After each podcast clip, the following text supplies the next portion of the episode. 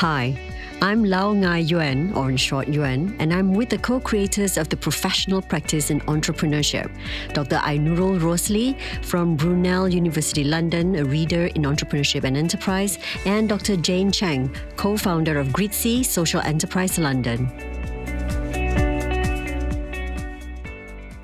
We spoke about whether entrepreneurs are born or made last week, and this week we're going to go into the brains of entrepreneurial individuals and hack them if we can.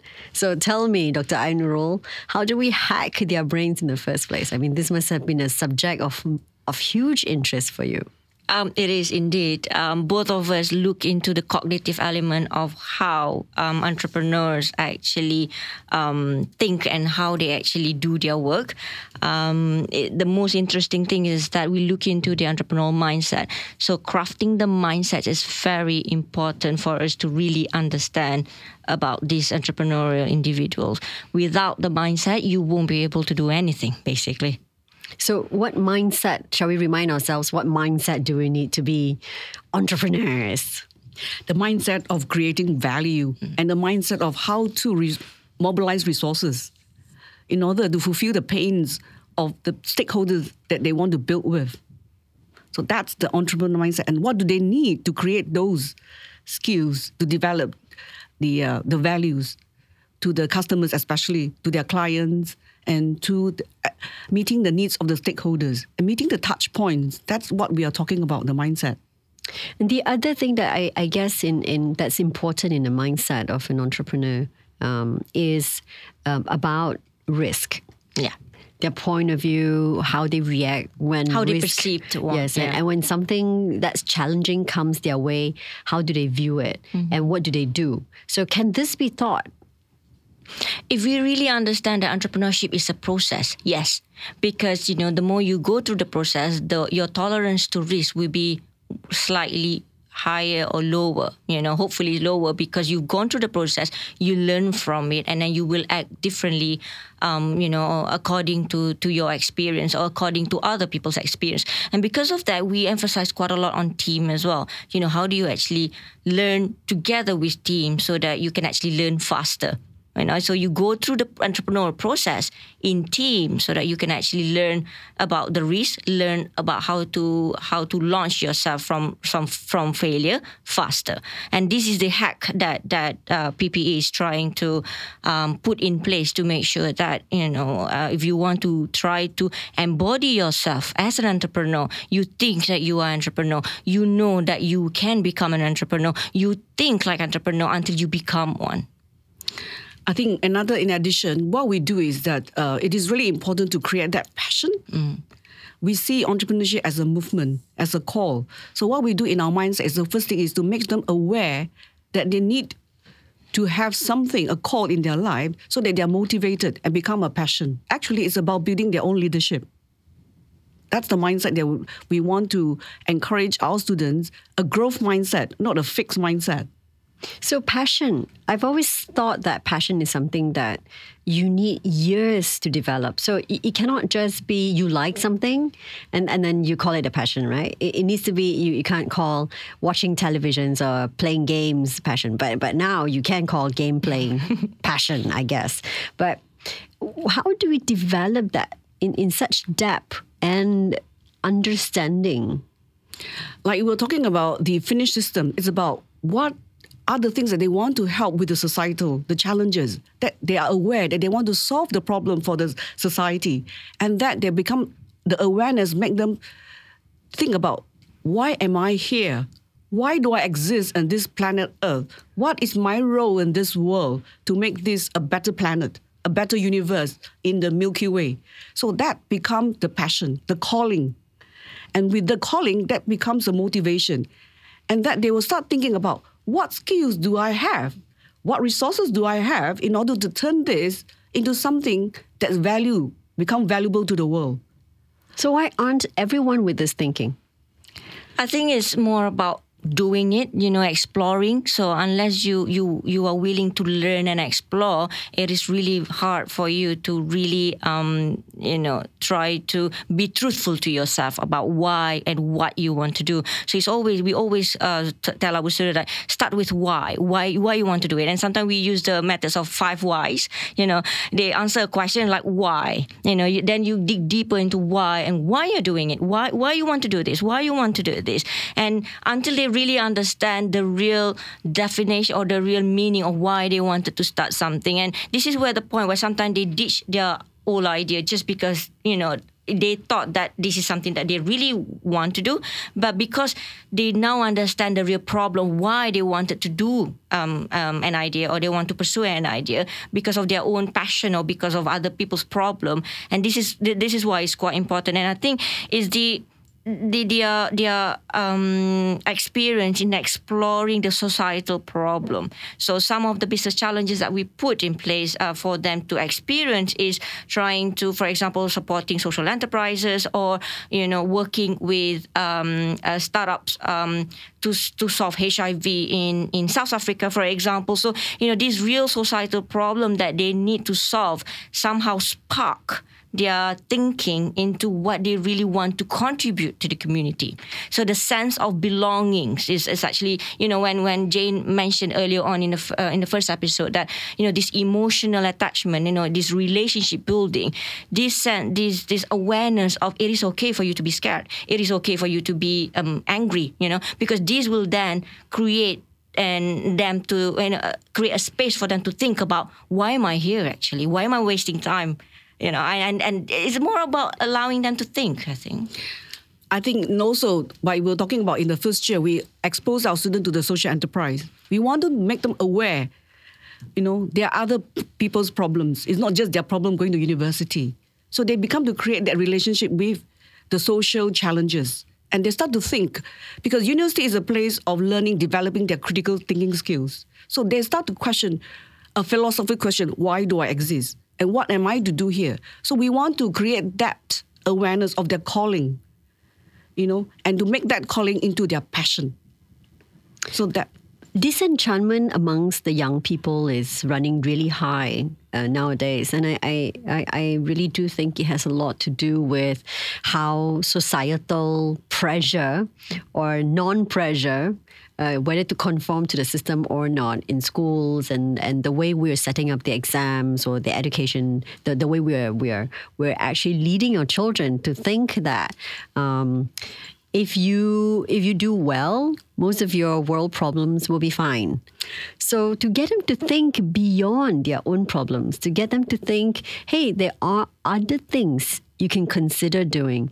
Uh, activism, for example, even mm-hmm. awareness of other people's problem, even the fundamental idea that they can be the solution and not just yes. you know uh, someone who's complaining or someone who's a victim of the situation mm. and, and think that hey this pothole is happening to me yeah. Um, so so I, I I've always wondered at the kind of um, methodology that we can use or apply um, to change these mindsets. How long does it really take? It takes quite a while, depending on the willingness of the individual to to learn, act, to learn and also to be resilient. One of the definition of resilient is to be grateful with your resources that you have and the resources around you. So if they fail, and they learn to accept that why they fail, they become imperfect, and learning from the valuing the imperfect to make it better, so they will improve their grit, the resilience. Mm-hmm. So they won't be complaining, but they will learn to be in appreciation of what is available and turning that at that point into valuable and a learning lessons.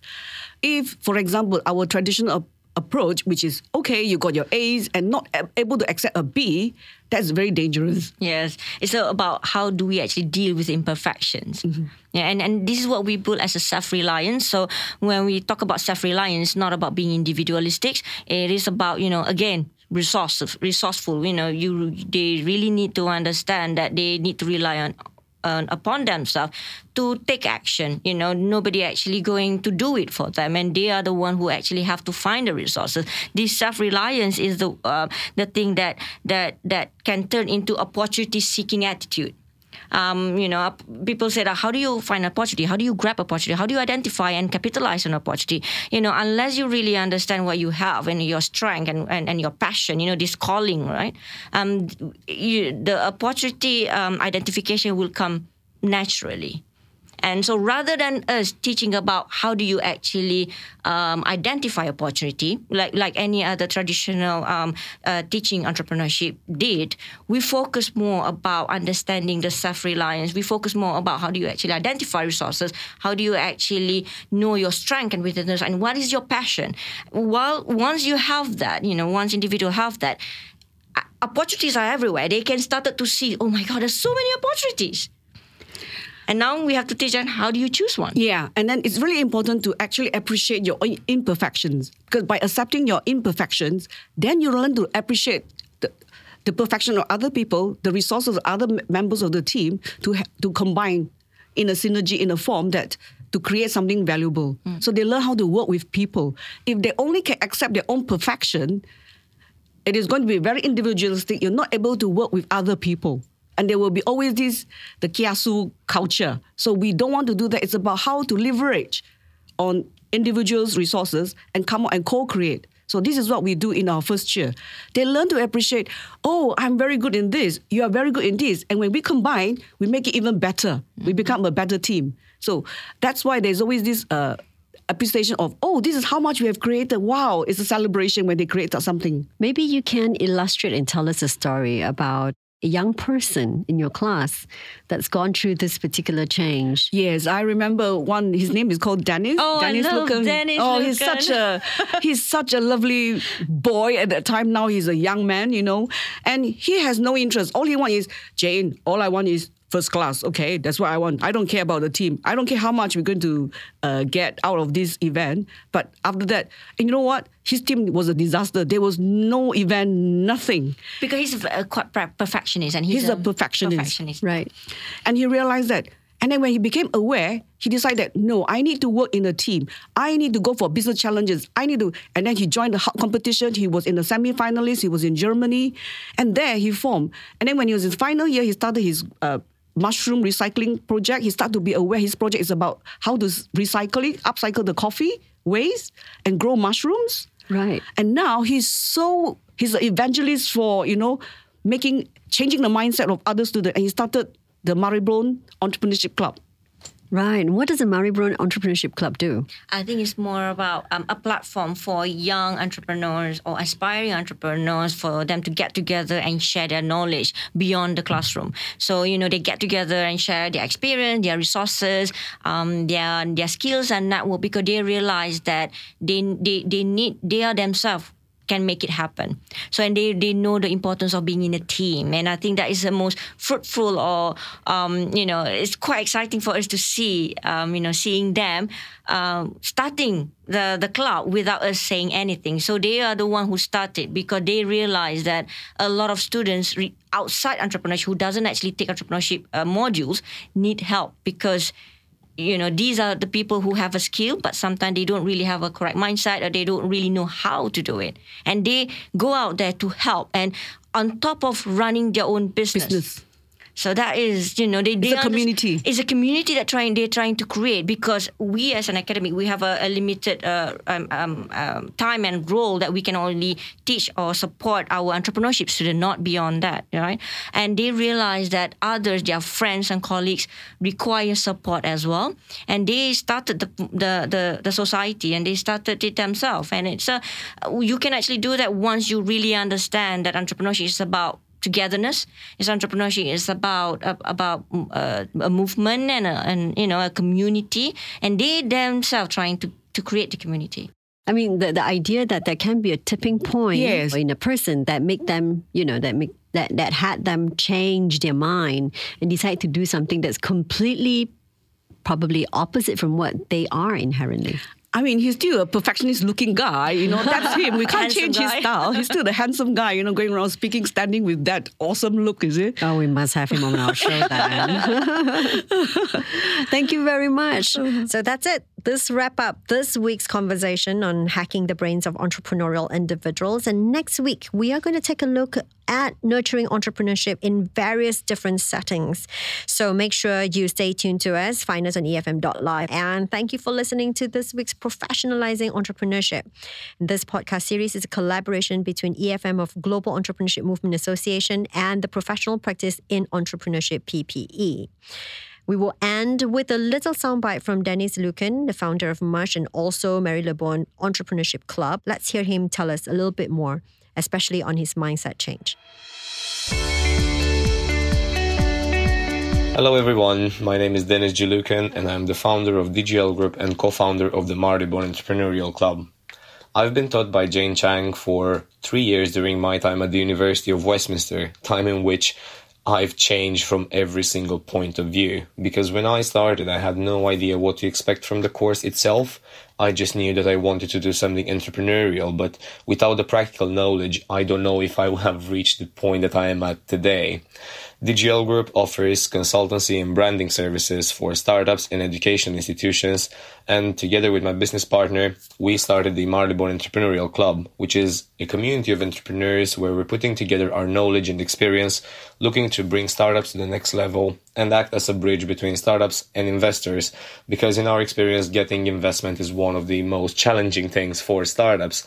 But after getting investment, the biggest question is what are you doing with the investment itself?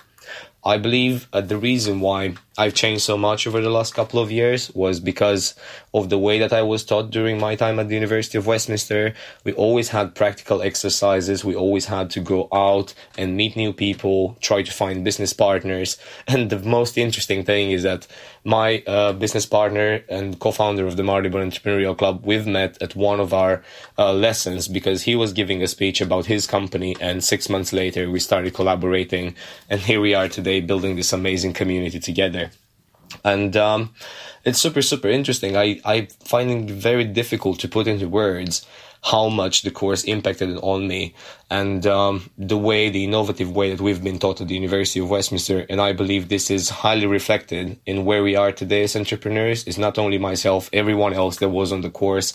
It's very easy to point at a few people that are very very successful at the moment.